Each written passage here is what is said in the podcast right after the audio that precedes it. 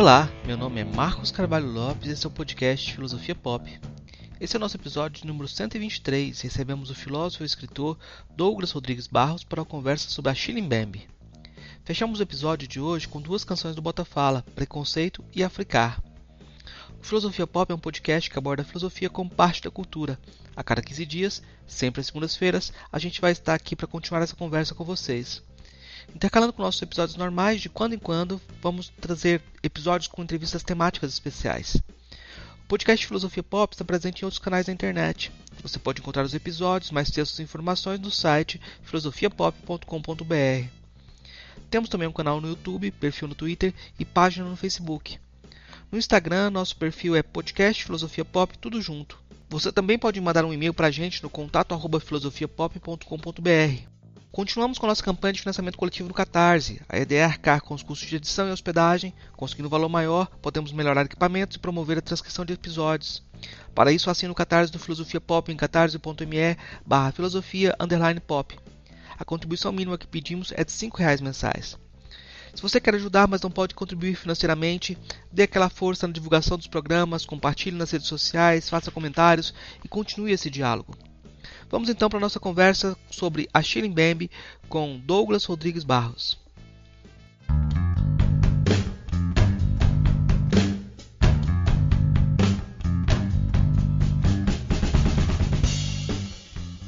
Douglas Rodrigues Barros é escritor, doutor em Ética e Filosofia Política pela Unifesp, editor-chefe da Lavra Palavra e autor dos livros Lugar de Negro, Lugar de Branco, Esboço para uma Crítica Metafísica Racial e Racismo, a conversa de hoje conversou com uma, uma pergunta para o Douglas sobre uma citação do Achille Mbembe em que ele fala que o negro é constantemente produzido e essa produção é feita aferindo a ele um, uma raça, submetendo o seu corpo a uma ideia de raça e a, a partir da ideia de raça a uma condição de degradação ontológica. Eu pedi para o Douglas comentar sobre essa citação e a partir daí continuamos nossa conversa.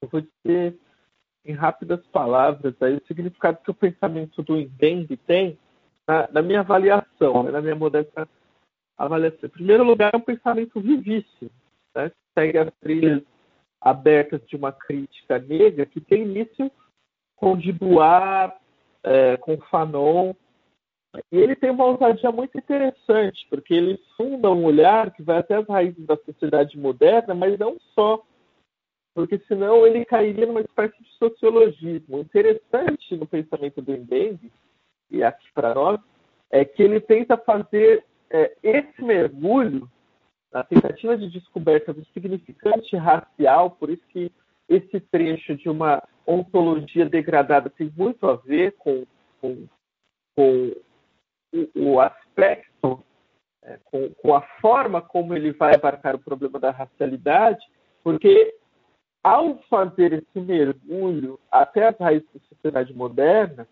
ele vai fazer isso utilizando um arsenal filosófico. Isso faz com que se pergunte, faz com que ele se pergunte: há uma razão negra? Veja, a partir do momento que ele pensa um logos, que não é aquele logos é, ataviado à grande tradição é, ocidental, e se ele aceita esse predicativo negro, ele também constrói um discurso, uma linguagem. Se a gente admitir que há uma razão negra, a gente está falando um, da construção de um discurso, da construção de uma linguagem, da construção de uma visão de mundo que foi sufocada justamente pela invisibilidade colonial. Mas como pensar isso? Né? É, é, e daí que ele formula algo incrível que é a razão negra nasce da recusa e da aceitação diante de uma encruzilhada.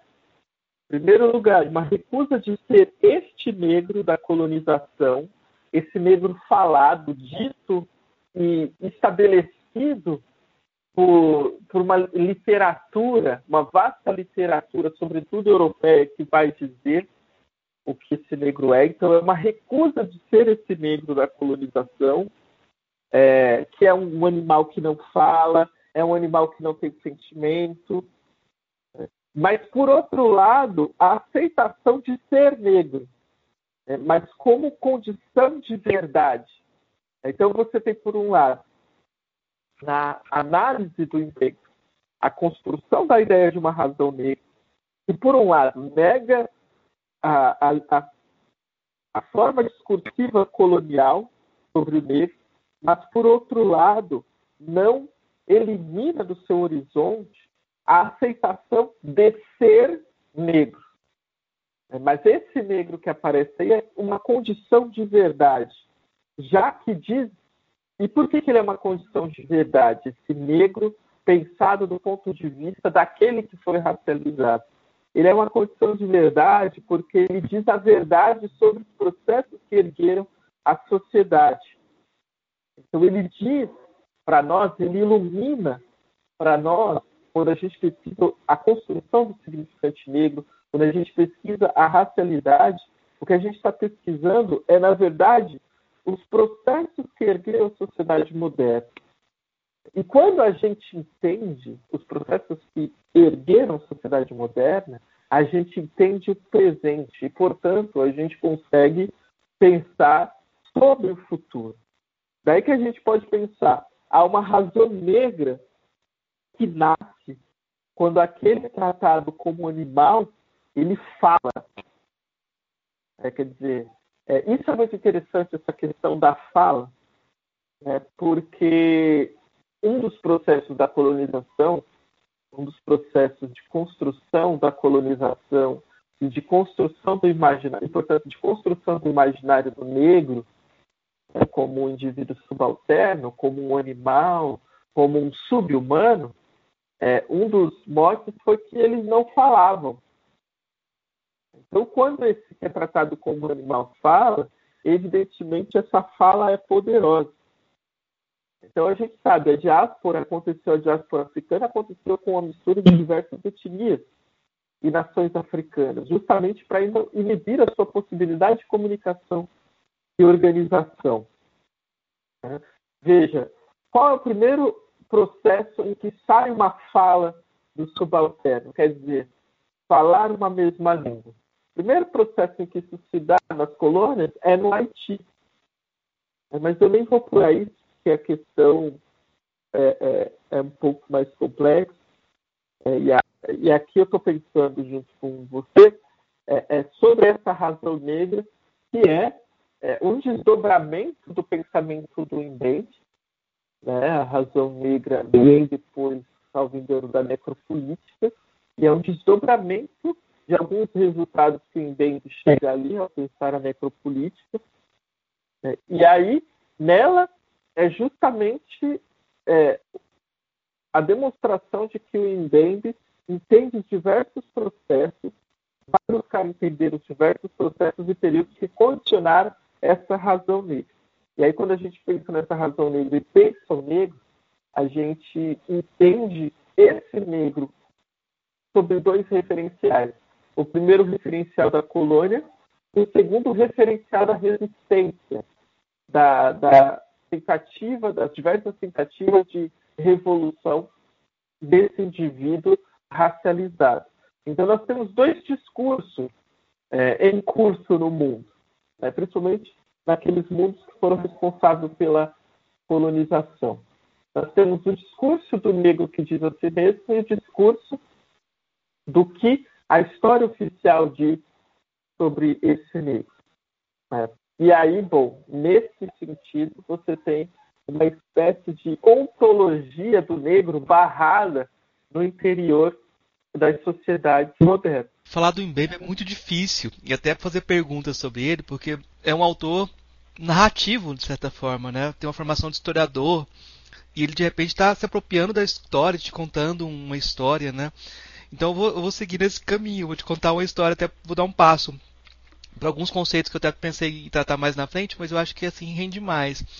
É, eu tenho alguns estudantes da, da, da, Unilab, são de vários países, né? É, lusófonos, né? E eu montei um grupo de hip hop com alguns alunos, né? Eles, na verdade, me chamaram para montar um grupo de hip hop e eu pedi para eles fazerem uma música sobre o, o preconceito que eles estavam reconhecendo no Brasil, né? Eles não conheciam preconceito, eles não conheciam nem identidade racial, né? E é muito curioso, porque a música começa: Eu sou negro, eu sou preto, eu sou africano, nada me pode deter. Aí eu logo. Peraí, eles não fizeram uma música sobre racismo, eles fizeram uma música sobre, identidade racial, sobre autoafirmação. A questão do, do, do preconceito veio, de, veio a partir daí. Né? E eu achei muito interessante essa ideia, porque me parece que o, o tem essa sacada de que você tem que ter uma autoafirmação né, para você poder lidar com o racismo. É, é por aí? Não, claro. É... Veja, o Mbembe, ele parte... O Mbembe, ele vem da tradição fanoniana, né? Ele é um crítico fanoniano. E ele sabe que a imersão na negritude, no reconhecimento da negritude, como essa construção é, de sentido para a própria experiência subjetiva do negro, ela é fundamental. Então, não, não tem como. E veja, é, é muito interessante você falar, é, apontar a ideia de que os estudantes.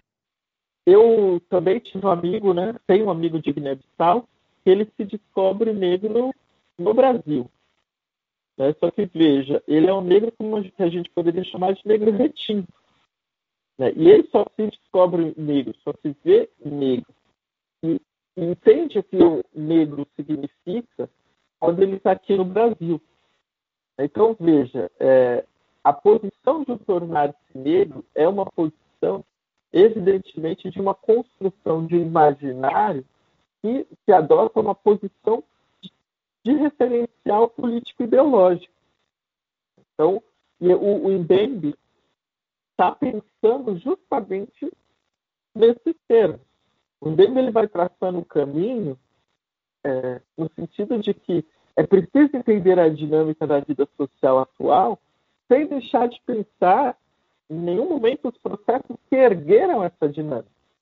É, os processos responsáveis por impregnar a nossa visão de mundo com o imaginário lapidado pelo processo racialista. Então, o colonialismo ele ganha centralidade nas formulações do Embei e vai se desdobrando, mas ao lado dele também temos toda uma gramática, uma forma de linguagem paralelo à linguagem colonial, que é própria do subalterno própria do racializado. É exatamente por isso que, na sua obra máxima, né, a Crítica da Razão Negra, o Mbembe nos dá um mapa geral das relações inclusive, vão organizar o mundo moderno capitalista. Né? Então, sensível às dramáticas mudanças, é, veja, é, é, e aí vem a questão da afirmação da identidade, né? É, o Mbembe vê que permanecendo aí sensível a essas dramáticas mudanças do capitalismo tardio, quer dizer, o capitalismo da nossa época, ele sabe, o Mbembe, que há uma mudança geral que aos poucos vai deslocando o centro de gravidade do capital. E é justamente aí que ele vê também uma mudança geral na orientação de pensamento. Isso vai abrir possibilidades para uma crítica que nasce na periferia é, uma crítica que veja essa necessidade de contrapor o discurso hegemônico com o discurso desse que foi racializado. Aliás, inclusive, ele parece apostar que na periferia está o ponto de vista privilegiado para uma crítica radical e aguda né, a esses processos. Então, como ele tece o caminho no interior da sobra? Em primeiro lugar, ele pensa isso do ponto de vista daquele que é tido no discurso colonial como alguém que não pensa.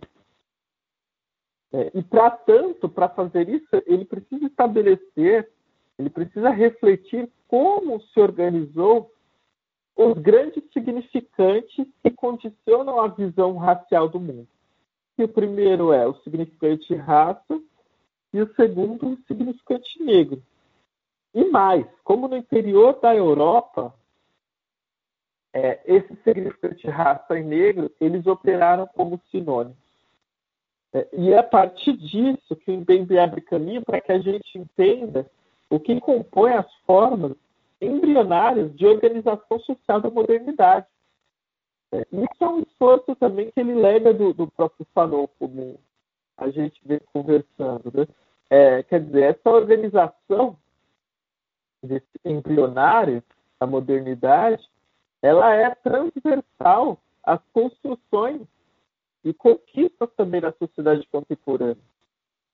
É, e aí você lembrou muito bem da,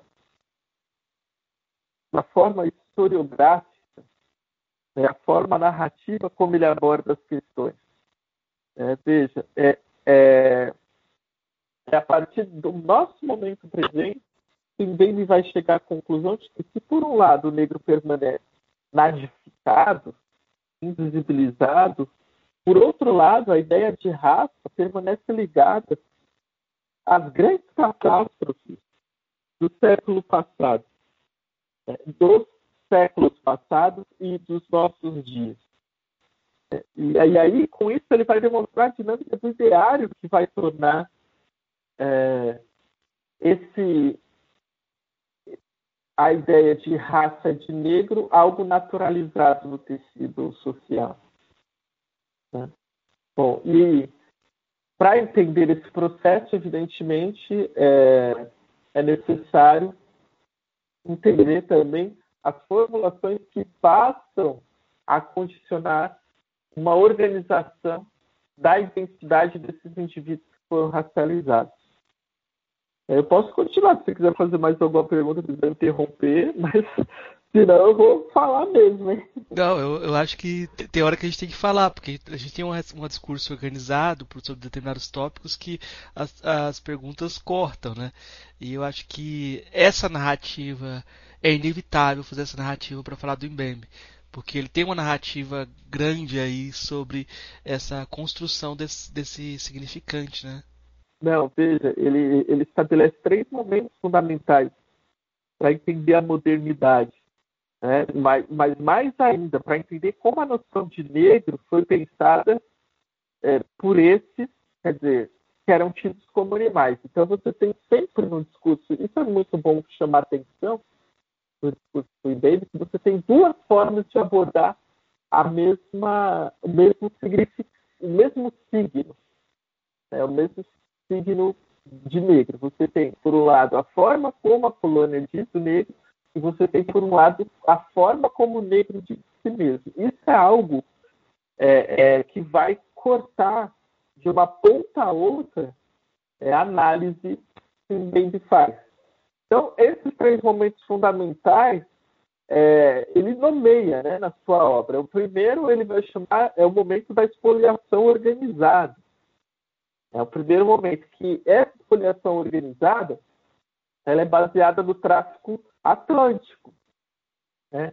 É uma espoliação que vai do século XV ao século XIX. Esse é o primeiro momento. O segundo momento corresponde ao que ele chama de o nascimento da escrita. É, o que é o nascimento da escrita? O nascimento da escrita foi a possibilidade de organização da linguagem comum entre os escravos trazidos de África nos países é, que eram colônias, os estados colônias. Né? Vai ter início essa escrita no final do século XVIII. É, Trata-se de uma linguagem que ela é articulada pelo próprio negro, e aqui o negro quer se entender, quer construir a sua língua e a sua visão de mundo. Então, a gente tem uma disputa de signo, uma, uma disputa de significante e uma disputa de epistemologia. E a partir disso, a partir dessa disputa é onde vai se reivindicar o estatuto de sujeito que o negro impõe, que o negro reivindica. É, é a partir disso que a gente tem os marcos históricos das revoltas. Esse é o segundo momento. O terceiro momento é o início do século XXI. É o nosso. Trata-se da globalização dos mercados e da privatização do mundo social, é, que são organizados sob a égide do neoliberalismo. E a partir de, do entendimento dessa dinâmica global, Klimbembe passa a entender também a possibilidade da metamorfose da noção de raça. E como a reorganização do racismo configura uma, uma invisibilização das reais condições que promovem a crise atual e a, e a invisibilização da violência. Isso é muito interessante porque isso vai explicar, por exemplo, casos como o do George Floyd, para citar um famoso. Né? Quer dizer, o que o Imbembe está falando é o seguinte: os conflitos raciais eles se acirram, em primeiro lugar, porque se oculta a raiz colonial e a permanência da colonialidade no tecido social das sociedades contemporâneas. A racialidade ela organiza a forma como os dispositivos jurídicos serão organizados totalmente nessas mesmas sociedades. E, por fim, a racialidade organiza a divisão do mundo, a raça, a ideia de raça organiza a divisão do mundo entre humanos e subhumanos. Então, aqueles que estão sob a da racialidade, aqueles que são racializados, eles são indivíduos considerados cidadãos de segunda ordem. Isso é interessante porque, quando se fala em indivíduos considerados cidadãos de segunda ordem, você pensa indivíduos que são invisibilizados do espaço de organização geral da vida social, indivíduos que não têm lugar na esfera de produção da vida social e que podem ser mortos. Entende como isso explica, por exemplo, é, os assassinatos nos Estados Unidos, que tem uma dimensão é, de organização popular muito mais efetiva aqui no Brasil para responder e como o racismo sutil no Brasil ele criou uma invisibilização, mas também uma indiferença diante da morte. Eu quero dizer, bom, é, a novidade do pensamento do Mbembe reside em demonstrar para nós que essa indiferença diante da morte do negro, diante da morte dos indivíduos racializados de maneira geral, inclusive dos povos originários, essa indiferença ela é uma construção histórica. Então, essa retomada da história do ponto de vista do negro, ela apresenta um mapa que vai, inclusive, possibilitando pensar uma outra razão, que é a razão negra. Então, a gente vai ter que se acostumar com dois tipos de discurso. Quando a gente lê o Embembe, né? O discurso colonial e o discurso que esse animal falante faz de si. Então, aqui nessa escrita e fala uma adesão, em primeiro lugar, à mutilação que se chama raça. Isso, é, é, veja, o que eu estou querendo dizer é o seguinte: o indivíduo que nasce sob o um mundo já racializado, e que, portanto, ele é racializado, é, ele não tem como escapar do entendimento daquilo que se chama raça. É, então, ele precisa quando ele vai pensar sobre si, ele precisa aderir a essa mutilação, mutilação no sentido de que você divide a humanidade em subespécies. Né? Então você precisa aderir a essa mutilação, mutilação chamada raça, para tentar dizer algo sobre si próprio. Isso não significa, essa visão não é para valorizá-la, valorizar imediatamente, mas para redefinir o que o próprio significado de raça tem. É, isso é muito importante. É, então, é, essa própria posição, essa escrita que o negro faz de si próprio, também faz com que haja uma busca que vai sustentar os significados de negro, direcionando eles para a negação daquele que foi negado. É, para entender isso, a gente tem que entender o que significa a tecnologia de governo atual. Mas para entender isso também, a gente precisa entender o que significa é, esse outro discurso que o negro faz de si mesmo, entendeu? É, é por aí. Sobre o momento de, eh, de, negação da negação, a gente pode encaixar o afrocentrismo dentro dele? O que, que o Mbembe fala sobre o afrocentrismo? Olha, o Mbembe é bem crítico ao afrocentrismo, né, porque é, ele, ele pensa o afrocentrismo como algo parcial, unilateral. É, o que ele está estabelecendo, principalmente no Crítica da Razão Negra, é uma tentativa de transposição da ordem do ressentimento gerado pelo próprio processo de escravidão. Mas, para fazer isso, ele estabelece uma visão totalizante dos processos que condicionaram a colonização. Inclusive, a análise crítica de que, em primeiro lugar, a África não é um mundo idílico, idílico né? a África é um continente rasgado por diversos países e etnias múltiplas, com um panteão é, divino gigantesco, mas também com um panteão que abarca o cristianismo, abarca o islamismo.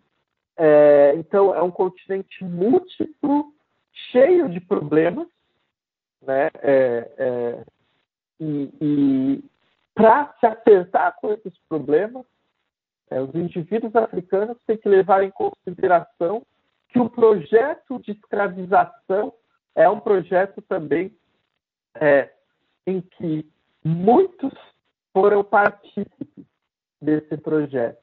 Então, o, o, o, o estabelece uma visão crítica de repensar a trajetória da escravidão para além da ideia de um, uma construção mítica sobre a África. É, e nesse sentido, a crítica dele ao afrocentrismo é, é, é central. Né? A crítica que ele faz ao afrocentrismo. O que o Mbembe quer, em última instância, é uma abertura e uma ruptura radical com os, com os próprios processos que definiram a racialização. Então, o que o horizonte da crítica do Mbembe é uma desracialização geral da vida social. É uma desracialização que leva em consideração a superação da própria significante de raça. Então, nesse sentido, não tem por que organizar uma ideia de afrocentricidade é, limpa é, e desinfectada do outro.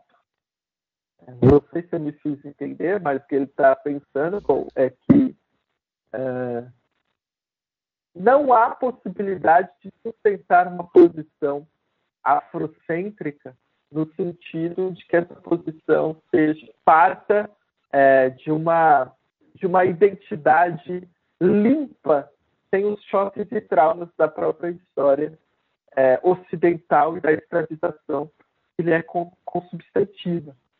Esse ponto eu acho muito importante, porque a gente vê várias apropriações do IBM no Brasil e algumas que não levam em conta essa questão básica mesmo, das críticas que ele faz e passam batida, né?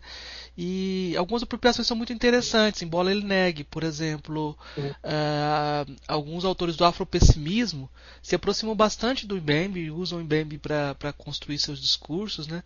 Justamente por essa crítica que ele faz a essa ideia de de um sujeito absoluto, né? De um sujeito absoluto negro, né? E agora nesse devir negro do mundo, você falou de um mundo de uma superação racial, mas parece que o devir negro do mundo, a profecia dele uh, parece que o afropessimismo até tem, tem alguma razão, algum motivo para se aproximar dele, né? Como é que você vê essa.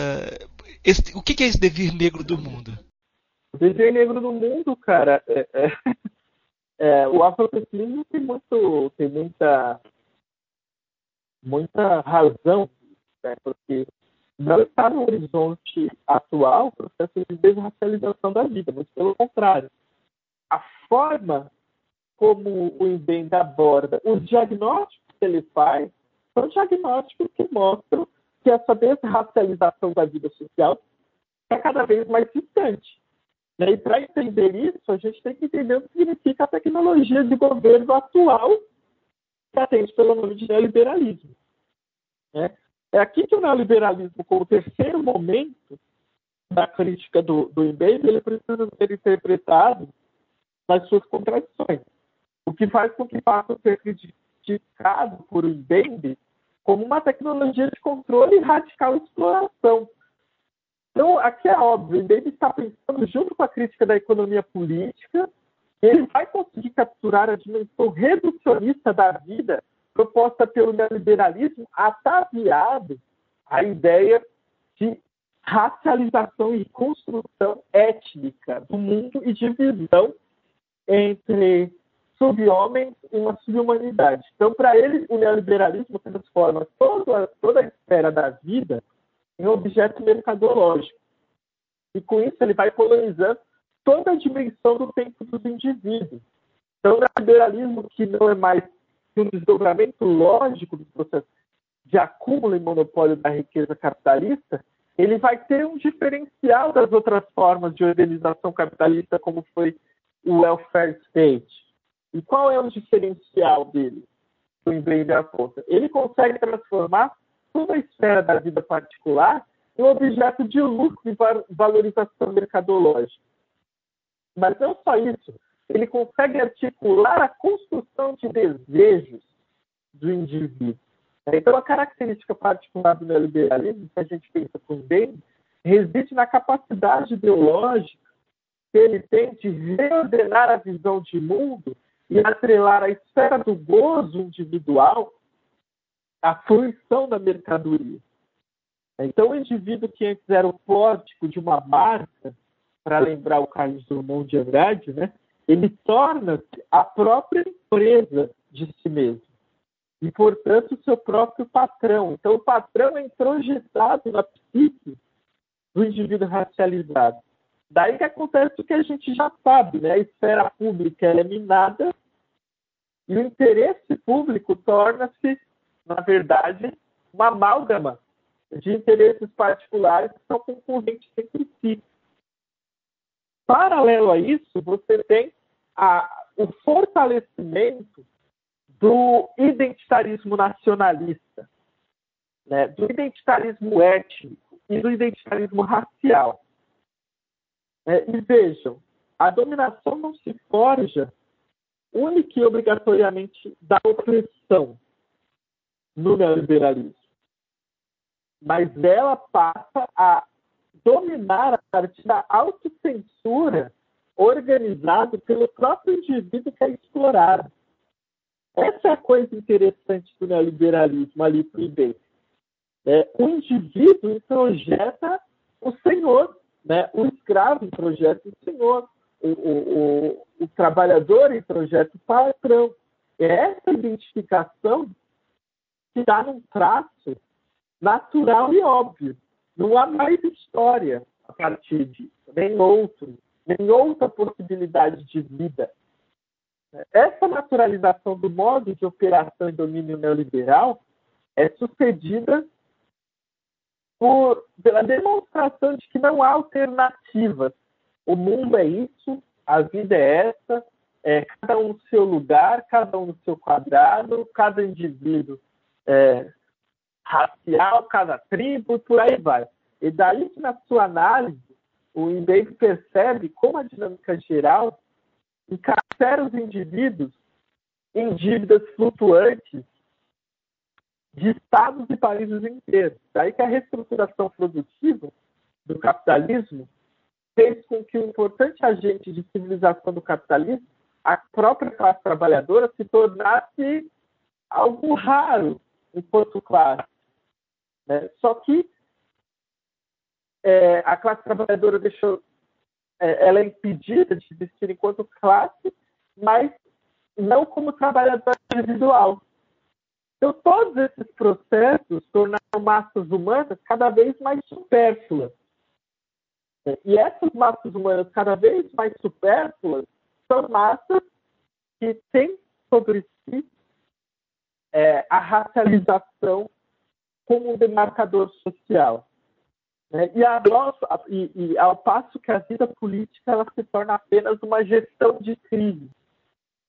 É, daí tem os, tem os trabalhadores organizados em classe, o que temos é um trabalhador nômade. É esse o termo que o Mbembe usa, que, que é assim concebido, porque já não há mais estabilidade no lugar de trabalho, já não há mais segurança trabalhista, foram criadas todas as conquistas do período fordista. Né? Então, a profissionalização, que é a moeda de troca, ela cede espaço para múltiplas especializações. É a capacidade que o indivíduo tinha para se mudar permanentemente de acordo com as necessidades do mercado entra como prerrogativa para que ele sobreviva. É, e isso faz com que o processo de racialização da vida social torne-se pungente, porque você sai de um estado de direito para você ir para um estado de natureza, rodesiano, do todos contra todos. É, é, mas ainda há diversos traços aí desse quadro. Esse é o dever negro no mundo, viu, Marcos? É, é, aqui que a partir dessa análise, o Mbembe começa a pensar, olha, esse processo de superexploração do trabalho, de semi-escravização do trabalho, é um processo de dever negro no mundo. E como que isso está acontecendo? É, por exemplo, o indivíduo ele vai se acomodar às estratégias de organização da vida pessoal e tenta tornar rentável aquilo que antes era gratuito. É, é uma constante mobilização do indivíduo como chefe de si que explora todos os momentos da sua existência. É, e aí, na raiz dessa teologia econômica, há um princípio de possibilidade de realização da vida social. Ela é, é esse devir nele no mundo é uma redução geral dos horizontes da, da existência como um todo, inclusive do crescimento profissional. O que não deixa ver é que na identificação do engajamento necessário desse trabalhador nômade, que é esse trabalhador que não tem mais emprego fixo, o que há, na verdade, é a falta de possibilidade de manutenção de relações dignas e asseguradas de trabalho. É, é justamente a impossibilidade de absorção desse contingente que impôs a concorrência radical no interior da outrora classe trabalhadora. Essa condição precária do trabalho, ela vai se estender a todo o globo. Vai se abandonar, inclusive, aquela velha fórmula da solidariedade de classe. Porque nesse horizonte depreciado de vida, o que vale mesmo é a busca pela sobrevivência. O trabalho se torna paralelo à dimensão da vida íntima. Todo o tempo é transformado em possibilidade de ganho, que, no mais das vezes, não garante mais do que a própria sobrevivência.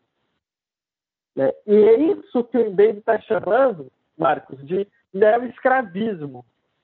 Né? E é um neo-escravismo aceito, porque parte de uma construção imaginária, ideológica, que, é, de uma adoração mesmo, teológica, é, uma adoração de fé diante de uma precarização geral da vida que ultrapassa é, a, a, esfera privada. Então, esse neoescravismo que é pensado por Mbembe é o ressurgimento da condição negra em escala global agora.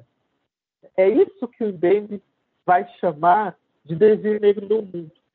Quer dizer, na desestruturação do mundo do trabalho, na pilhagem das conquistas sociais, o que se vê de maneira crescente é o aprofundamento da miséria, é a instalada do trabalho precário e superexploratório, semi-escravista, e a contínua é, acumulação primitiva, que vai sempre exigir uma operação de guerra focada nos indivíduos racializados em estado de sítio permanente como organização estatal. Por outro lado, também é uma espécie de aposta, né? Que é o que vai acontecer se grande parte da humanidade viver essa condição negra. De acordo com as dinâmicas e contradições desses significantes, né, negro e raça, existe a possibilidade, pelo menos fica né, meio no horizonte, desse dever negro no mundo ser respondido pelos explorados com uma transformação radical da sociedade global. E, e aí há uma espécie ali eu não vejo que o IBEM tem um tom absolutamente pessimista. É, ele, ele pensa nas possibilidades de transformação dessa, dessa desestruturação geral da vida social. É, agora, o desvio negro do mundo, aquilo que ele chama de desvio negro do mundo, é essa tentativa de expropriação radical, uma exploração desse exército de indivíduos que se tornaram indispensáveis e que já não tem mais como ser absorvidos. É, e por isso é daí que vem todo o trabalho de vigília, de vigilância da polícia global. Então, toda a sofisticação dos controles estatais é, é colocada às ordens da dinâmica da contra-insurgência permanente. É por isso que nós vivemos um estado de sítio. O que Bailey mostra é que não só todas as esferas da vida privada foram pilhadas, como as da vida pública. Mas também a produção e a reprodução da vida global no planeta. A novidade é que a condição negra, na nossa hora histórica, acabou chegando na Europa também e atravessa diversas formas de existência do mundo hoje. Isso é muito importante, porque a condição negra se tornou globalizada. É, é uma ressignificação do sentido e alcance do significado de negro que, torna, que se torna uma linha orientadora para a compreensão do nosso presente. Então, veja, isso não é à toa, mas não é à toa, porque é, o Indende, através do seu esforço crítico, deduz que o significante negro e raça, primeiro, nunca foram elementos fixos, eles sempre fizeram parte de um cadeamento de coisas inacabadas, e é só pensando nessas questões que a gente entende o processo global de precarização. É, é, então, o negro ele é, sobretudo, uma construção político-ideológica, hora de controle, hora de subversão desses controles. É, é, então, há uma lição importante nisso tudo. Né? Primeiro, que a raça ela não, não se determina pela biologia. Né? A raça se determina pela ideologia. O sentido fundamental da construção de negros sempre foi existencial e, portanto, político. Então, a investigação do IBEM nos mostra como, ao pensar sobre o negro, a gente vai desnudando o caráter ambíguo e há um só tempo marcado pelas experiências históricas em que o significado negro expressa uma relação de exploração e dominação inédita na história da humanidade. Então, a dominação racial é a operação de controle elimina do racializado sua humanidade. O próprio termo raça é, é uma série de experiências históricas dilacerantes. E também por isso raça e negro vão fazer parte de uma mesma, eu diria, incursão no horizonte de significados históricos do mundo moderno. Então, é, para finalizar, porque eu já falei demais, né? O que o Dave mostra é que o termo raça foi criado para justificar a aparição do negro como um corpo de exploração, produto de relações que vão engendrar o colonialismo como embrião do capitalismo. Mas o negro que é dito também se diz. E esse dizer, ele ergue uma fala, um logos, uma razão de significações que vão implodir os limites de significados dados por aqueles que o colonizaram e o animalizaram. É aqui que está a reviravolta e a construção da razão negra. O dever negro, se por um lado é essa radical expropriação né, do, e, e, é, dos expropriados, exploração dos já explorados, com a adição da retirada de humanidade de um contingente populacional enorme, globalizado hoje, por outro também, o desenho do mundo é essa potência de criação e de organização de um universal realmente existente, através principalmente da união dos subalternos, da união dos racializados e a verdade estampada na sua voz, na sua fala, na sua ação política. Agora a gente tem que ver e isso vai se consolidar. Né? É, parece, parece o mais novo boletim do Hotel Beira do Abismo, né? É uma forma de, de, de, interpretar. Eu vou, vou te. Vou fazer outra pergunta também nesse sentido também. Eu estou trazendo um monte de polêmica, mas eu acho que é importante, sim, né? É, vou te perguntar algo sobre africanidades, né?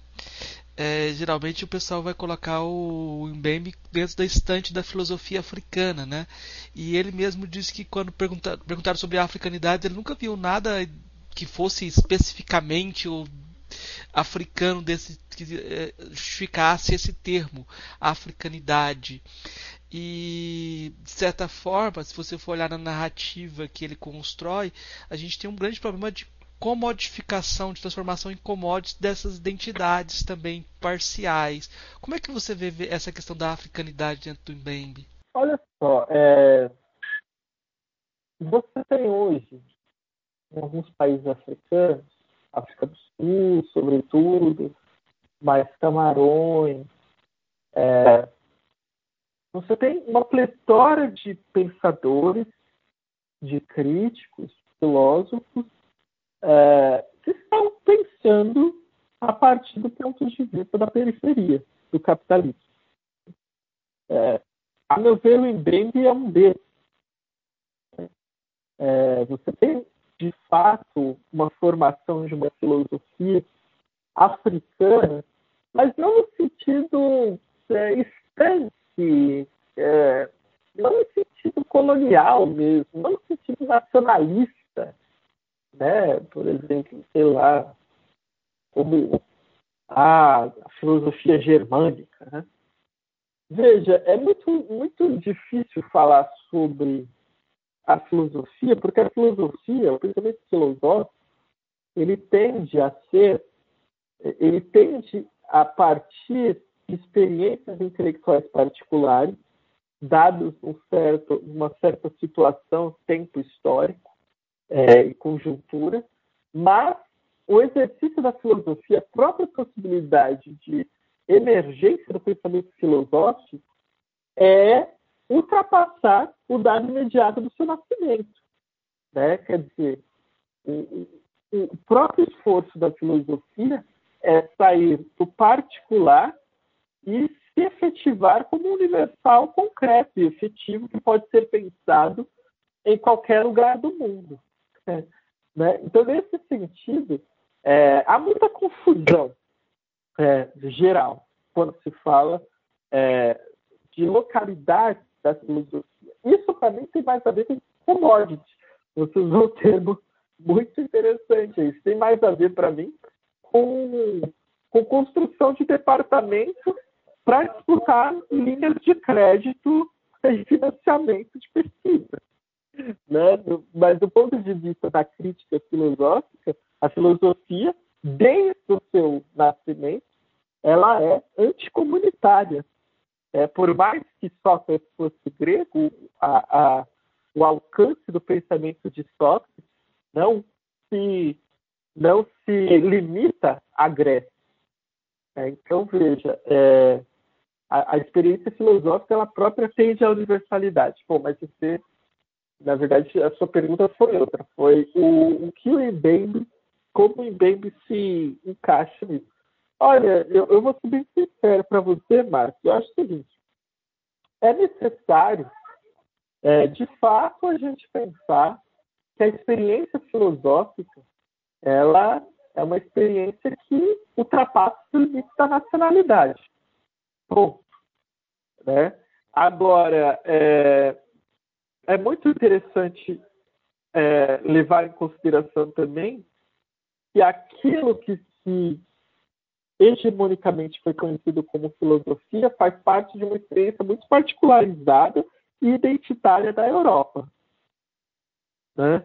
É, você tem uma, algo identitário na Europa de, que inclusive vai virar tema filosófico, né? a partir aí de Hegel, né? quando ele fala lá na história da filosofia e só os germanos cristãos conheceram a liberdade, o que você tem ali é a inauguração de um pensamento identitário europeu que resguarda a ideia de razão aos limites nacionalistas e as fronteiras europeias. Eu tenho uma crítica radical a isso, evidentemente. É, também vários outros pensadores têm uma crítica radical a isso, porque a dimensão da razão, da construção racional, de sentido diante do real, ela não se atavia a fronteiras nacionais. Né? Como eu já disse e reafirmo, a filosofia não é antinacionalista. Ela pode até servir né, de, para o panteão orgulhoso estatal, né? mas o seu alcance excede os limites dessa particularidade. Nesse sentido, o invento, para mim, é aquele que faz um esforço é, gigantesco de compreensão do pensamento africano, né, mas em, em um grau de elevada abertura à experiência filosófica globalizada do mundo atual. É, então, é, você vê o David discutindo com todo mundo. Né? Você vê o David discutindo com, Foucault, com Hegel, é, você vê o David discutindo com, com Marx nas entrelinhas. Então, é, e ao mesmo tempo você vê o David discutindo com Bulaga, com Mudib, é, é, com outros críticos, é, é, com Marcian Tuvá, com outros críticos ali da, da, da África. Então, veja, é... por um lado, eu defendo a ideia de que devemos realmente pensar, é, é, levar em consideração o pensamento, a filosofia africana. Isso é fundamental. E por que é fundamental, Marcos? Porque evita diversos fetichismos. Né? Quando a gente lê, por exemplo, Marcian Tovar e ver como ele aborda a questão da universalidade, é, fazendo um diálogo crítico direto com os alemães, você começa a pensar, nossa, mas os africanos não é, a África os africanos não é um à parte do mundo moderno. Muito pelo contrário, o mundo moderno só se ergueu a partir da África. É, então, é, essa ideia de um particularismo, ela é boa só como commodity mesmo, mas o pensamento crítico reflexivo, para responder o que nós devemos responder hoje, para tentar superar esse mundo devastado por crises e pandemias, a gente vai ter que dialogar globalmente os nossos problemas é, e tentar soluções que ultrapassem é, esse fetiche da nacionalização, da, etno, é, da etnofilia, essas coisas todas. Não sei, eu acho que minha resposta foi mais polêmica do que sua pergunta. É, eu acho que a gente está num caminho promissor. Mas eu vou te fazer outra pergunta que é essa é a pergunta de mais de milhões de dólares, porque eu acho que é a pergunta que a gente todo mundo que está tá com essas questões ligadas a questões raciais precisa tratar dessa, dessa, dessa questão no Brasil. Assim como meus alunos precisaram se afirmar negros para lidar com racismo no Brasil, a gente precisa de alguma identidade racial, né? É, dentro desse jogo político mesmo. E como, como construir essa identidade racial para o Mbembe. Eu digo isso que é uma questão importante porque, por exemplo, o Antônio, o, o Apiá, né, aqui no Brasil o pessoal já jogou ele pela janela de, logo no primeiro livro porque não deu espaço para a identidade racial. E ele mesmo admite isso, que ele, ele errou no livro dele por não ter dado espaço para a identidade racial positiva. Há um espaço para identidade racial positiva no Mbembe?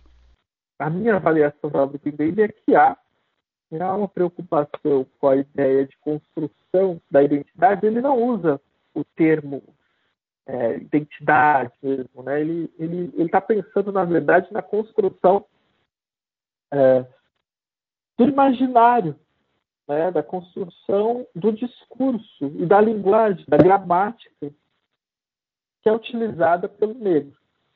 É, nesse sentido, assim como Fanon por ser da escola do Fanon, é, nesse sentido, ele está pensando de fato de fato, é, essa identidade é, positiva. Só, Diga. Deixa eu só lembrar o comentário que você. Eu vi numa entrevista você usou esse exemplo que eu acho interessante aqui, o exemplo do James Baldwin, quando ele diz eu não sou seu negro. É o mesmo caminho? Exato, exato. ele passa por aí. Você tem um outro discurso que o negro faz sobre si mesmo, que é essa contraposição a essa ideia de negro posta pelo registro colonial. Né? Quer dizer, você tem uma ideia de negro é, que carrega complexos de inferioridade, de subhumanidade, de não subjetivação, que é organizado pelo discurso colonial, que é organizado pelo imaginário e pela indústria cultural. Né? Que aquele negro do Anhabam Banana, é, que aquele negro estereotipado, idiota, que é o negro da novela dos anos 90 da Rede Globo. É, que é o negro. E você tem um outro discurso sobre o negro, que é aquele que o negro diz sobre si mesmo. Quer dizer, quem sou eu diante de um mundo racializado? Para o Mbembe é inescapável fazer essa questão. Né? É inescapável não levar em consideração a construção de uma identidade, só que isso é importante levar em consideração, porque, como eu disse, o Mbembe vem da tradição do Fanon. É, a identidade do Mbembe é uma identidade aberta, em curso, construída através da experiência singular e que passa inexoravelmente por caminhos encruzilhadas de encontro com o outro. É, quer dizer, é, se eu me identifico enquanto negro, eu parto é, de um interior de um mundo racializado, eu preciso entender, eu, eu preciso entender a minha implicação direta com o outro, com o branco, né, por exemplo. E aí, é a partir disso que eu começo também a entender que o branco não me vê como o outro dele, quando está limitado pelo processo de racialização. E aí é nesse sentido que o processo de reconhecimento está solapado, né? Ele, ele não, não consegue se efetivar. Então, a dialética do reconhecimento nos mundos racializados, ela não ocorre, porque a cisão racial faz um corte profundo de separação entre o eu e o outro. E aí, a partir daí, do entendimento dessa dinâmica, eu consigo responder e tentar suplantar esse processo de, de esse processo, esse, estágio de coisas, né? Então, é, nesse sentido, pensar sobre a identidade é inescapável, mas é como o Baldwin faz, fala, né? Ao fim do percurso, você descobre que não é esse negro, esse imaginário colonizado, você é um outro negro. Né? Portanto, é, na real, esse outro negro que você se descobre é, na verdade, um homem como qualquer outro homem. Um homem como todos os outros. Que é a posição fanoniana. Né? porque estabelecer a identidade racial continua sendo um problema, né? Como estabelecer? Até porque aqui no, no, é, no Brasil a gente tem várias, vários problemas com porque parece que as novas gerações têm desaprendido aquilo que as gerações antigas tinham ensinado sobre, ou, por exemplo, o, o, o Rufino dos Santos falava como o negro como lugar social. Nesse sentido, ele é muito parecido com o Mbembe. Mas eu vou te fazer outra pergunta aqui, que eu, não posso fazer um, episódio sobre IBM sem fazer essa pergunta. Eu falei da proximidade aqui do João Rufino dos Santos, até com a posição da, da de como o João Rufino trabalhava essa questão do negro como lugar social, né?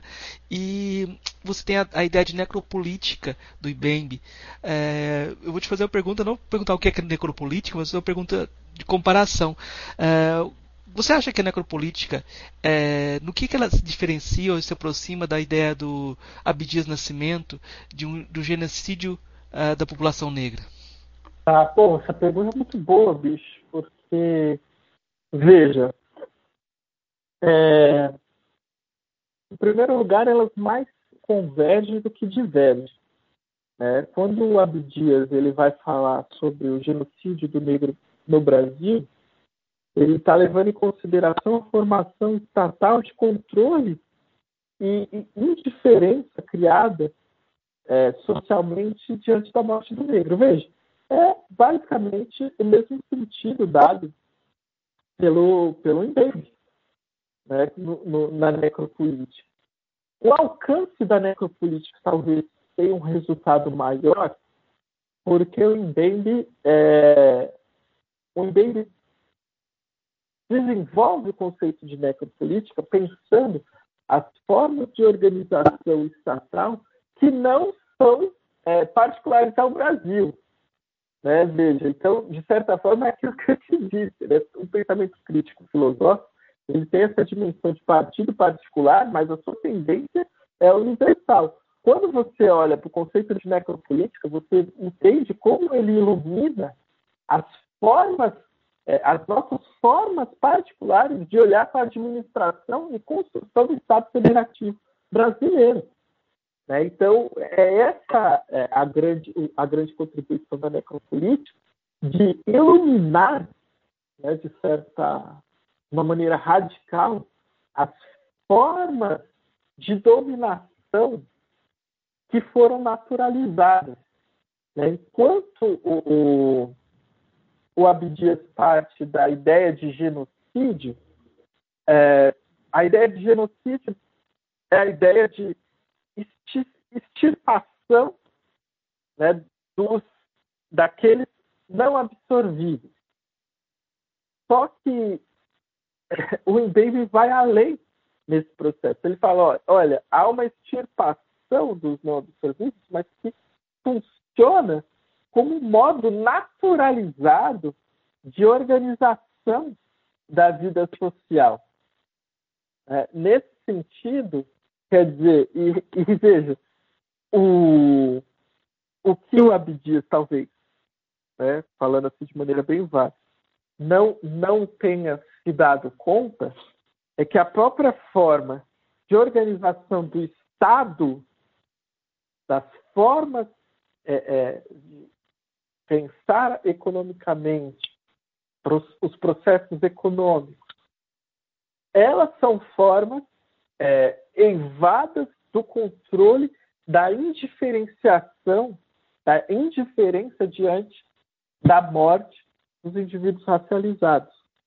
É, quer dizer, o Estado é um dispositivo geral dessa, dessa construção da indiferença diante da morte e a morte resulta como um controle próprio do Estado sobre si mesmo, sobre as forças atuantes e divergentes e, e, e, a, e a, posição policial de contra-insurgência permanente. Então, é, as similaridades são muitas, né, mas talvez a novidade aí do, do é que, com o conceito de necropolítica, a gente não precisa falar só de uma experiência é, brasileira. A gente consegue falar das experiências coloniais mundo afora, inclusive da dramática experiência atual dos palestinos hoje. É, quando o Mbembe está pensando no devir negro no mundo também, ele não está pensando na epiderme. Ele está pensando na, na, construção social desse negro. É, quem são os negros hoje? Quem é, é o protótipo da condição negra colonial? Os palestinos. É, é isso que talvez seja o caráter assim, é, fundamental do pensamento do Mbembe. É, resgatando algo que Kabengele Munanga já falou, né? o negro é uma construção social. Não, é complicado. Quando eu entrevistei a, eu entrevistei a Lisa Larkin Nascimento, eu comentei sobre essa proximidade da necropolítica, mas eu falei para ela que eu achava que o Abdias tinha uma vantagem porque ele tinha o quilombismo como complementar e a atuação política efetiva dele, né? Então eu acho, acho que tinha esse, essa contraparte positiva. Eu só comento, eu, eu acho sim que é, essas aproximações são muito importantes para a gente resgatar esses autores para um debate contemporâneo e usar eles como ferramentas para contextualizar, né? Aí eu vou te perguntar sobre outra coisa também, sobre o afropolitanismo, né? É, também dentro do, do, projeto que eu tinha, tenho ainda de outra forma é, que o Bota fala que é um projeto de é, hip hop, né? A gente estava fazendo uma canção e o pessoal estava fazendo um refrão assim, me leva, me leva de volta para a África. Eu fiquei, não, por favor. de novo não. A gente precisa mudar. Assim, essa ideia de leva tá, tá muito batida. É, vamos, vamos pensar diferente. O, o, o, Guimarães Rosa falava que o sertão estava em toda parte. A gente pode repensar isso daí. Aí o menino pegou e colocou no, no verso, um, um dos, dos estudantes colocou assim: África em todo lugar, inventamos a nossa aqui. Né? Uhum. E a gente modificou depois toda a ideia e a ideia virou um africar. Ao invés de me leva para a África, me leva para africar. A gente transformou esse, esse, essa, esse retorno como um verbo, já que a África estava em todo lugar. E aí eu vou te perguntar, o que, que seria esse afropolitanismo, um cosmopolitismo negro? Ah, cara, é, veja, todas essas apostas elas são muito interessantes, né? É, a construção, eu acho que um dos aspectos interessantes para pensar o Mbembe, o Fanon também, Neuza Santos, é saber que o negro torna-se. Né? E, a constru... e a identidade é um, um, processo de construção, a identidade não é natural. Né? É, então, todos esses processos de construção da identidade são processos inventivos que têm como horizonte é, uma certa utopia. Né? Veja, é, é, isso é muito factível em diversos autores, é, é, principalmente músicos, né, cara? Assim, quando a gente pensa na, na, na produção cultural negra, nós nos damos conta de que há um processo de inventividade do dizer-se negro que abre é, paralelos para um, um, uma transformação, para um pensar um outro mundo, né? É, um outro mundo possível. Eu acho que isso é tudo muito vantajoso, interessante e, e importante, cara, porque, de certo modo, todo esse esforço esforço estético, esforço ético, esforço filosófico, ele tem como prerrogativa uma transformação efetiva do mundo. É, mesmo nas utopias mais atravessadas, algumas inclusive reacionárias, né, de um retorno, né, é, ainda assim é um elemento de construção de um olhar subalterno que quer, que quer é, forjar um mundo que não seja esse. Né? É claro que isso tem, tem laivos românticos, né? É, alguns, alguns, algumas contradições é, que podem ser perigosas. Mas é preciso também levar em consideração que, que na nossa crítica que esse processo de, de construção inventiva dessa identidade fugidia também aponta tem uma dimensão, eu não queria usar esse termo, mas vou acabar usando, progressista. né? Acho que é bom levar em consideração isso. Agora, tem uma, uma anedota, né? É, eu faço parte do movimento negro, você deve saber, e há uma, uma espécie de um canto, né, um, um grito de, de guerra no movimento negro, que é se Palmares não existe mais, faremos Palmares de novo. Não sei se você reconhece esse, esse canto. E aí um dia eu reunido lá com o pessoal do Movimento Negro, eu falei o seguinte, gente, vamos mudar isso aí. Vamos falar, olha, se Palmares não existe mais, faremos uma nova Palmares e não uma Palmares de novo. Sabe? Isso muda tudo. Só que não cabia na rima, ficava inclusive muito ruim. Então eu fui derrotado nessa tentativa de mudança do canto. Nesses sentidos criativos é muito nessa mesma canção que os meninos fizeram, da, que o grupo fez, era, eles queriam colocar algo sobre Black Lives Matter lá. E, e, eu achei que a música era dançante. Eu falei, não cabe, né? Não cabe colocar é, Vidas é. Negras Importam num, numa música dançante. Aí o. É claro que eles colocaram, eles colocaram. Eles colocaram lá assim, ó, criatividade não pode faltar. Criatividade não pode faltar, é ela que nos faz sobreviver tipo, complementaram, criaram esse verso e co colocaram dentro, né? Mas é, eu acho interessante e polêmico todas essas utopias, porque uh, o Binaivanga Wainaina, por exemplo, ele fala que ele não era afropolitanista, ele era panafricanista. Ele, ele, porque ele identificava uhum. nisso até uma comodificação também. Então é muito complicado. E você sair do Estado, é, você se afasta dos estados nacionais também, você vai dialogar com quem, a partir do que. Então eu, eu, eu mesmo tenho alguma reserva em relação a, a esses cosmopolitismos, assim, eu dou um passo atrás. Mas ah, eu vou te perguntar agora, a última pergunta da pauta principal aqui, sobre o direito a respirar. Né? A gente ia gravar semana passada, você estava doente e agora eu vou te perguntar sobre essa, essa questão da Covid-19 como uma, uma como ela dialoga com a obra do Mbembe, né, nessa ideia do direito a respirar, no brutalismo, né? Como é que o Mbembe interpretou essa, Cara, eu, essa pandemia? Eu acompanhei pouco as posições que o Mbembe tirou, né? Eu acho que tem até um, um livro, né, que saiu recentemente com um monte, eu acho que ele saiu também, eu não sei se ele saiu. Mas assim, cara, em 2013, o Mbembe já dizia que a gente vai viver, iria viver o capitalismo pandêmico.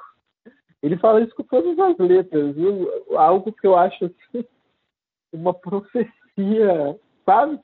Ele fala, olha, nós vamos viver um fenômeno agora que vai ser o capitalismo pandêmico né, que esse capitalismo é fim de linha, assim.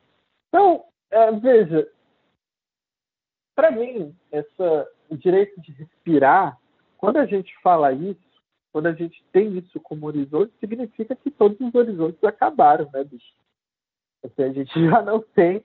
É, é a mesma linha do Black Lives Matter. Eu sou, inclusive, deixa eu, já que você gosta de polêmica, deixe-me te dizer. Eu tenho críticas enormes ao Black Lives Matter.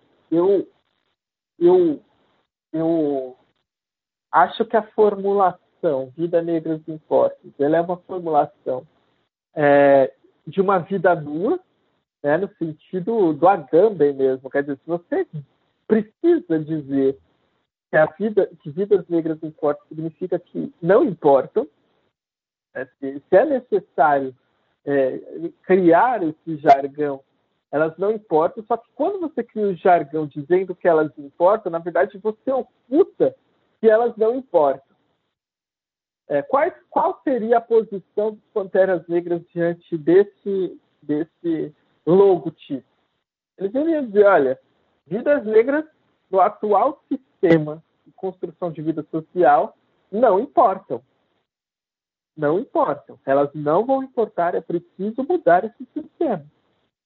Então, é, a própria formulação de das negras importam, é, a meu ver, já é acomodada, já é, uma, já é, é excessivamente legalista, né, apostando nos processos de judicialização, é, mas, ao mesmo tempo, é, o que a gente vê diante do, do, da brutalidade policial é uma resposta massiva é, da população estadunidense, que, no entanto, não ganha corpo político. A minha, a minha suspeita, a minha crítica também se faz baseado nisso. Quer dizer, é, até em que grau de medida o quebra-quebra não faz parte da contabilização da, da, da gestão administrativa dos conflitos. Né? É, como fazer com que a gente saia dessa posição meramente de resistência e passa para construir um corpo orgânico, político, daqueles que não têm voz. Então, eu tenho críticas, assim, é, levar em consideração que eu acho realmente é, excessivamente reformista e, e bem comportado o Black Lives Matter. Né? Quando eu vejo o símile dele no Brasil, né, é, eu faço as mesmas críticas. Né? é, eu, bom, acabei falando mais coisas até do que a sua pergunta invocava. Mas veja, é, quando a gente fala no direito de respirar, é porque já não tem mais direito nenhum. Já acabou. É, é... Isso é muito doido. É, eu acho que nós precisamos superar de maneira urgente a dicotomia opressão-resistência. Precisamos sair desse paradigma Foucaultiano né, de opressão e resistência. Precisamos dar um passo além de organização de um corpo político que lute pela tomada do poder mesmo.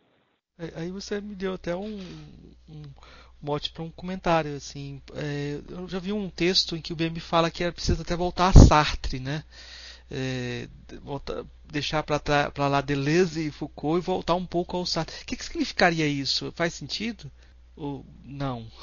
É, vou, é, é, não, eu acho, eu acho que, bom, entre, eu acho que o Sartre ele tem uma posição de engajamento em jogo e aposta que é muito importante, né? Assim, e ele aposta mesmo nessa, na, na efetivação de corpo político, de pensar organizativamente e e isso como implicação direta do seu pensamento filosófico. Né? Não é só como algo distante do seu pensamento. Então, nesse sentido, eu acho que Rui Baby está certo. Voltar a Sartre e voltar a Fanon né? também. É, é, esse diálogo interrompido até não, não tem. Exato. E, mais exato, do que tudo, o, fan, o, o o Mbembe é um dos neofanonianos, né? A gente tem toda uma geração aí que está sendo marcada por uma releitura de Fanon e Fanon sendo colocado no, é, no centro do debate, né? Então, é, não tem jeito, a gente está debatendo aqui o Mbembe, mas a gente está falando do Fanon né? também. O Cornel West ele chega a dizer que na década de 60 foi construída uma possibilidade de uma consciência subalterna, uma consciência do terceiro mundo, e quem elaborou essa consciência foi Fanon e Paulo Freire. a gente é, é, é, é muito curioso como ele escreveu isso em 93, 94 e passa batido pra gente. Ele estava escrevendo que a nossa consciência foi formada aqui e a gente não fez essa junção desses caras ainda. Talvez dê para fazer alguma coisa ainda, né? Eu já estou jogando conversa fora aqui, Douglas, mas eu vou passar para nossas perguntas. Eu vou três perguntinhas rápidas que eu faço para todos os convidados e depois eu, a gente passa para as indicações finais, então, tá? A primeira pergunta simples que a gente faz para todos os convidados é aquela: o que é filosofia? Oh. Rapaz, é, eu, eu costumo definir a filosofia em três. A filosofia ela participa de três é, de três sentidos de organização é, de sentido, né? Ela, ela, em primeiro lugar, ela é ela emerge quando se coloca em xeque o saber tradicional. Então, a condição de possibilidade da filosofia é justamente a emergência de um negativo que coloca em xeque o saber comunitário e tradicional. Nesse sentido, a filosofia é uma negação dos, dos, de tudo que é tido como sólido no conhecimento dito comum. Para isso, no entanto, a filosofia precisa da emergência de um sujeito, né? porque é através desse, desse sujeito, que não é um indivíduo em particular, né? o sujeito aí é um suporte de significações e sentidos que estabelece novas aberturas para o conhecimento, que suspende os saberes prévios. Né? Então, a filosofia depende da emergência de um sujeito. E, em terceiro lugar, ao fazer isso, né, a filosofia ela também é, é uma preocupação do homem em sociedade. Então, a filosofia é em si e para si a emergência de um pensamento político, né? tanto pelo ambiente urbano do seu nascimento, quanto pelas suas preocupações de desmitologizar e de desencantar o mundo a priori. Então, a filosofia é, em primeiro lugar, a construção de bons problemas, mais do que de belas respostas. Bom, eu vou por aí. Tá. Qual a filósofa ou filósofo que mais impressionou daqueles que você conheceu pessoalmente? Eita! Rapaz, eu conheço pessoalmente. Uh, Paulo Arantes. Por quê? Paulo Arantes, assim. Ah, cara, Paulo Arantes é uma figura monstruosa, assim, é, é um monumento mesmo. Assim, eu acho que é, é, é um monumento mesmo de, de Bom, e você sabe, né? Todo monumento é um monumento à barbárie. e eu acho que o Paulo Arantes vai gostar dessa definição. mas, mas veja, é, o Paulo Arantes, ele, a meu ver, ele é o maior crítico vivo hoje. É, do mundo. Não estou falando do Brasil, não. Estou falando. Para mim, ele é o herdeiro aí da teoria crítica, sei lá, que vem de Benjamin, sabe? Então, cara, ele me impressionou de maneira, de várias maneiras, né? Em primeiro lugar, porque ele é um ótimo prosista. Não sei se você já conversou com o Paulo, assim, no boteco, é uma coisa impressionante. Um ótimo narrador. Adoro as histórias e as anedotas que ele tem no departamento francês de ultramar. e em segundo lugar, é, foi também por ele, ele foi um dos principais, ele não sabe disso, né? Mas ele foi um dos das minhas principais influências na escrita literária, para me tornar um escritor. Assim, eu conheci o Paulo, a primeira vez que eu vi o Paulo Arantes foi num, numa ocupação né, da, da USP. É, os estudantes tinham ocupado a reitoria, ele ia lá dar uma aula pública. Isso, eu acho que em 2007. A primeira vez que eu vi o Paulo Arantes. E ali ele falava o seguinte: ele falava, olha, onde estão tá os nossos escritores de pornô chanchada, é, de literatura de segunda linha, mas que causam uma profunda formação? Não tem. Quando eu escutei o Paulo falando isso, eu falei o seguinte: bom, eu vou ser esse escritor então. e aí, bom, isso me marcou muito. Assim. É, qual a filósofa ou filósofo favorito? É o Hegel. Sem chance. É, vou ter que te perguntar por que Hegel. Porque eu sei que você fez doutorado em Hegel, mas eu perguntei para Scarlett Martin qual era o filósofo favorito dela, e é Pascal. Pascal, então, por que Hegel? Cara, é... assim, eu fiquei, na verdade, eu fiquei entre o Hegel e o Badiou, né? Quando eu estou pensando em filósofo vivo vivo e morto, né? Então, se fosse um vivo, seria o Badiou, com certeza. O Hegel, cara, é... Assim, em primeiro lugar, porque o Hegel é uma doença, né? O hegelianismo é uma doença mesmo. Isso o Nietzsche acertou. É, é, uma vez que você começa a ler a obra do Hegel, eu acho que a sua própria atividade da sinapse muda ela é profundamente alterada pela forma de visão de organização das ideias proposto pela dialética. Assim. Isso eu não estou brincando, não, me parece uma brincadeira, mas a experiência que eu tive a ler a Fenomenologia do Espírito foi uma experiência de, de redefinição mesmo na minha forma de pensar. Né? Mas pensar, e, e, não é coisas grandiosas, não, sabe? Pensar o cotidiano. Assim, nesse sentido, para mim, o Hegel é o filósofo da contemporaneidade. Assim. É, enquanto nós não superarmos o capitalismo, né, ao contrário, é, podia ser o Marx, né? Mas, ao contrário do que, do que o Sartre falava, né, que o Marx era a filosofia do nosso tempo, eu acredito que o Hegel segue sendo a filosofia do nosso tempo. Né? Ele dá respostas muito efetivas e profundas, é, na verdade, mais problemas do que respostas, né? E né, foi o curso de da maior parte dos filósofos contemporâneos. A maior parte dos filósofos contemporâneos estão ligados à tradição negativa ou positivamente do hegelianismo. É, e eu tenho uma experiência é, amorosa mesmo com o pensamento hegeliano, sabe? Uma experiência é, de companhia mesmo.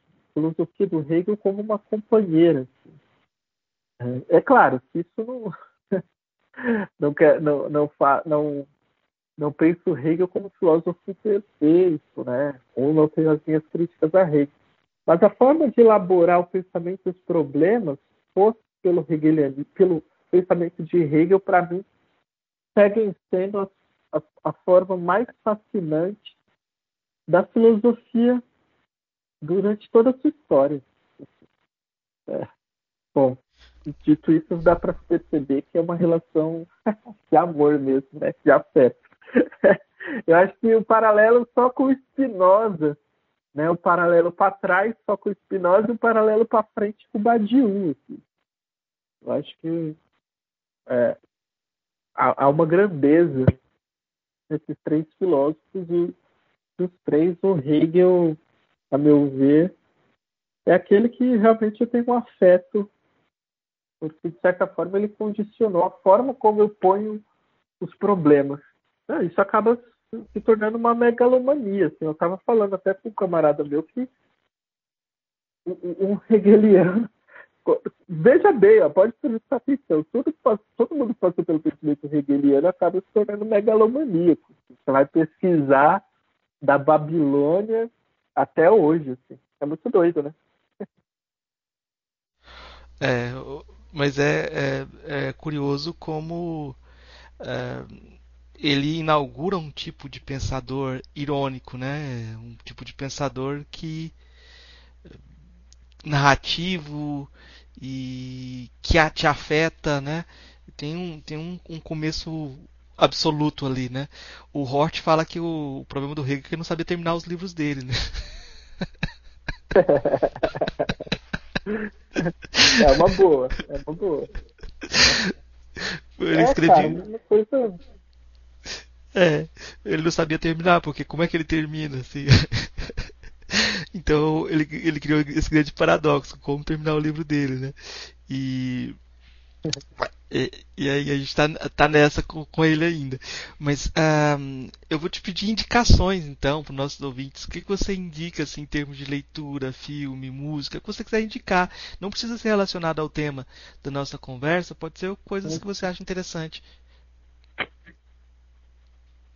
Cara, eu vou indicar um romance policial chamado New Things né? nova coisa. É um é absolutamente genial, né? Escrito por um autor italiano chamado U É, não é o Ming é sem nome, né? É, então é um é um, um autor desconhecido, mas faz parte de um coletivo italiano que é muito fascinante esse livro narra a história do jazz. É um livro ali dos anos 50, 60, 1970, em Berkeley, na Califórnia, Estados Unidos. É, não, mentira, em Nova York. Então, e cara, é fascinante. Assim, é, é um romance policial é, que vai abordar o jazz, Panteras Negras. Pô, é, é simplesmente genial, indico. Esse é o romance que eu indico. Tem outros que eu poderia indicar também, como Quem Matou Roland Barthes, que eu me diverti muito, ri bastante. Mas eu vou indicar. Deixa eu ver, de filme. Cara, eu tô muito ruim de filme.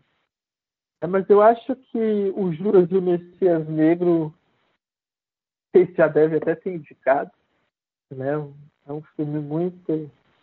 saiu há pouco tempo, mas eu estou indicando.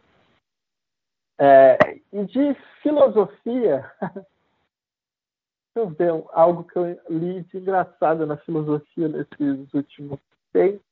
Ah, cara, eu li um livro que não é de filosofia, mas que eu vi, que é um arqueólogo, que se chama Growing Goods and the Evolution of Language, é um livro absolutamente fascinante que fala sobre a origem da linguagem é, e a linguagem nascida, nascida do cuidado e da fofoca.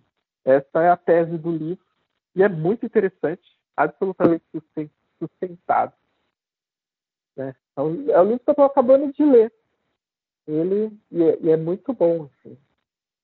Bom, foram três indicações, né? Tá bom, né? Tá, só faltou uma, uma de música que eu acho que você depois vai. Tem alguma de música? Ah, música? Aham. Uhum. Depois você vai ficar lá, devia ter indicado. Cara, música, eu tô assim, muito ruim, porque eu parei de escutar coisa nova, né? Então eu escuto, eu escuto Racionais ainda, né? Vou mandar o Racionais então aí. Escutei Racionais. escutei aquele a fórmula mágica da paz. Pronto. Pronto, já, já resolvi. É, vou fazer uma indicação de um livro que eu não tenho e não consegui comprar, que é o seu livro sobre racismo, que eu estou procurando e não consigo comprar. Onde está esse livro? Está escondido? Como é que é? Cara, é o seguinte, esse livro, é, a editora que publicou esse livro é uma editora bem pequena. Né? Então, a história desse livro é um pouco engraçada, é um livro de encomenda, né? Eu tinha acabado de publicar Lugar de Negro, Lugar de Branco. Aí um amigo, Thiago, lá da Unify, junto com o Jean, ele chegou em mim e falou, olha, é, a gente está com, com, um projeto editorial, que é a coleção a coleção é, Desconstruindo o Senso Comum, e a gente quer chamar você para discutir 10 temas do senso comum sobre o racismo, para você desmistificar tais temas tal. Aí eu aceitei e tal, só que a editora é muito pequena e a maioria dos livros fica, na verdade, com o Tiago. E qual foi a melhor forma que o Tiago fez, conseguiu para comercializar esse livro? Através da empresa do Bezos. É, não satisfeito com a riqueza, que é na Amazon, né? então, não satisfeito com os milhões lá, o Thiago resolveu ainda comercializar meu livro por lá e é o único lugar mais garantido que você vai conseguir comprar o racismo. Não. Muito doido, né? Também o, o esse esse livro uh, que você publicou para a Edra, o Lugar de Negro, Lugar de Branco, eu acho muito interessante. Eu peço até desculpa porque eu eu li o, o, livro, mas eu tô. A gente está na pandemia, eu estou em Goiás, minha biblioteca está na Bahia. Então eu, eu tô numa situação assim, não tenho, não, tenho, não tenho um livro em mãos para poder dialogar também a partir do livro. Mas eu acho que é um, um livro necessário e muitos dos temas que da posição em relação às questões, a gente debateu aqui a partir do Mbembe, eu acho. Eu acho que tem um, uma, uma uma continuidade, assim, uma coisa interessante de diálogo com esse livro. E uhum. também eu acho que o pessoal pode acompanhar seu Twitter e as no domingo e as suas é, curiosidades sobre a filosofia, que deve ser um livrinho, deve estar surgindo um livrinho aí muito interessante também é, para o pessoal ler durante os intervalos. É, cara. É, é. Curiosidade da filosofia é engraçadinha, né? Engraçadinho. Não, eu acho que eu acho que são é, é o, se permitir escrever essas coisas, porque a gente tem uma coleção de anedotas sim sobre filósofos e eu acho que contar essas coisas fazem você tocar o dedo numa ferida muito importante, que é a fronteira também entre o biográfico e o autoral. Tem muitas coisas assim que são meio dogmas assim que o pessoal não, não gosta de tocar e eu acho muito interessante. Cara, mas é isso, esse negócio dessa cisão, né? Ah, o Brasil é muito careta, cara. Assim, acho que os nossos departamentos eles são muito caretas, né? Eu, eu, eu acho uma grande besteira essa separação, que é uma coisa de classe também, né? Vamos, vamos ser sinceros aqui, dizer que também, a, a, embora a classe não determine, não defina, né? tudo, mas ela diz muito sobre as coisas. Eu acho que a filosofia no Brasil foi majoritariamente até aqui, até há pouco tempo, um espaço frequentado por uma classe média alta, né? Vamos, vamos pôr os pingos nos is, né? Eu acho que a, a, a popularização no sentido classista do termo da filosofia, ela ocorre com a entrada do PT no poder, né? E com essa explosão de universidades é, federais pelo projeto Reúne. Isso tem um impacto, né? Quer dizer, tenho curiosidade inútil da filosofia para você ler no Twitter falando coisas é, engraçadas sobre o filósofo, né? Sobre os filósofos. Então, é, sai um pouco desse panteão sagrado. E Bocó, né, cara? Isso aí é, é baboseira, assim. Isso, isso é, é algo nosso, viu, cara? Isso é algo nosso.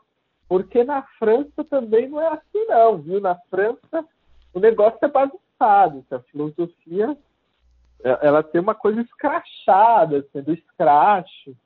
É, você tem livros muito engraçados assinados por, por intelectuais. Sabe? Assim. Então isso é algo, é, essa, essa coisa rude, essa, essa coisa noturna, lacônica, é coisa brasileira, mais brasileira do que qualquer outra coisa. Então eu queria deixar espaço para você dar seu recado final, divulgar o que você quiser divulgar. Bom, quero agradecer, viu? Para mim é um prazer, uma grande honra aqui. Quero agradecer os ouvintes também que irão ouvir esse podcast. Cara, estou muito, muito feliz, contente de participar, ainda mais que eu acabei, você não acabou não falando, acabou sendo mais é, mais gente fina, acabou não falando que eu estava com Covid, né? Então, para mim, é, voltar e poder discutir todas essas ideias diante de um descalabro, isso para mim é muito importante, né? Isso, é, confesso que quando eu fiquei sabendo que eu estava contaminado, eu não saio nem de casa, bicho. Só para você ter uma ideia. Quando eu fiquei sabendo que eu estava eu estava com a doença, confesso que eu tive medo, né? Você, você olha os noticiários, é assustador o que está acontecendo. Então, ter saído, ter, ter me curado junto com a minha companheira, que também ficou doente, e poder falar aqui, voltar a falar sobre esses temas que são tão importantes para mim é motivo de, de felicidade mesmo. Então, vou aproveitar para divulgar aí o curso do Hegel, né? É, tô, vou dar um curso do Hegel agora, é, espectro de Hegel pelo Centro de Formação. O endereço é centrodeformação.com. E o curso do Hegel é basicamente tentando apresentar uma leitura é, introdutória ao pensamento do Hegel. É, as pessoas vivem me perguntando se alguém que nunca leu Hegel é indicado o curso. É, principalmente que não leu, aí não tem os vícios já dos comentadores, é, é muito importante. É, gostaria de fazer essa divulgação, então venham para o curso, se tiver interesse. É, e é isso. Em breve eu também irei publicar o livro Hegel e o Sentido do Político pelo Lavra Palavra, já está no frelo. Então é mais um, Marcos, ir atrás. É... E é isso. Eu quero novamente deixar meus agradecimentos. É muito importante.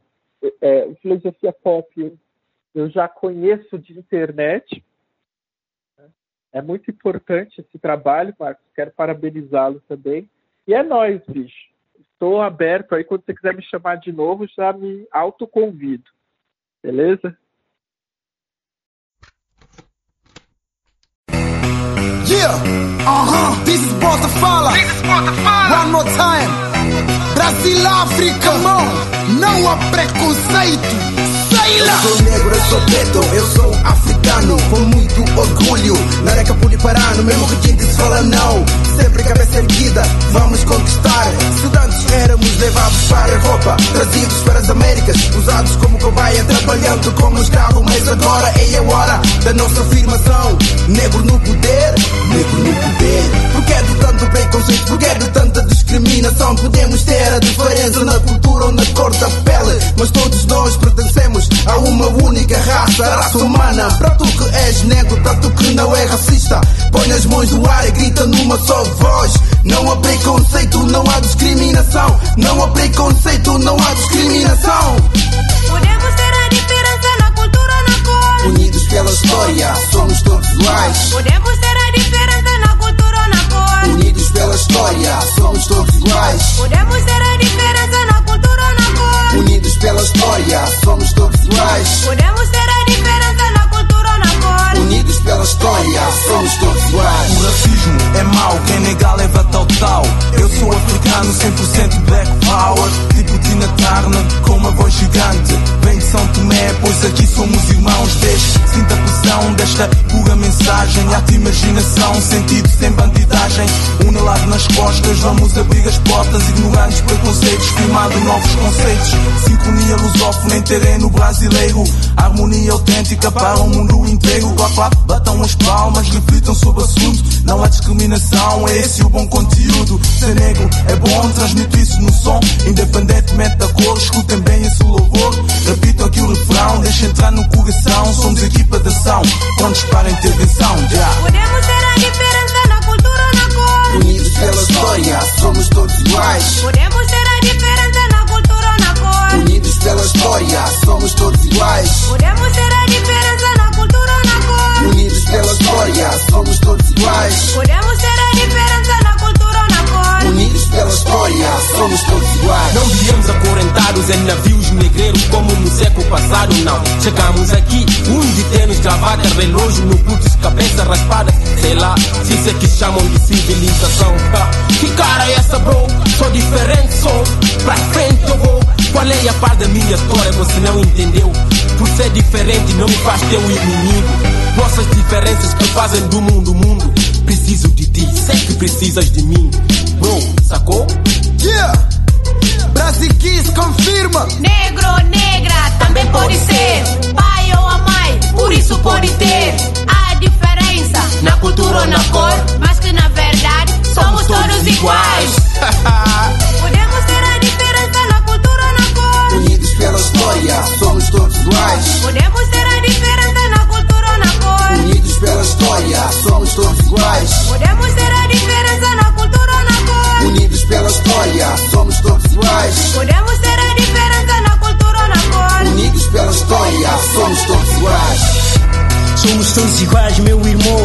Deixa de mania.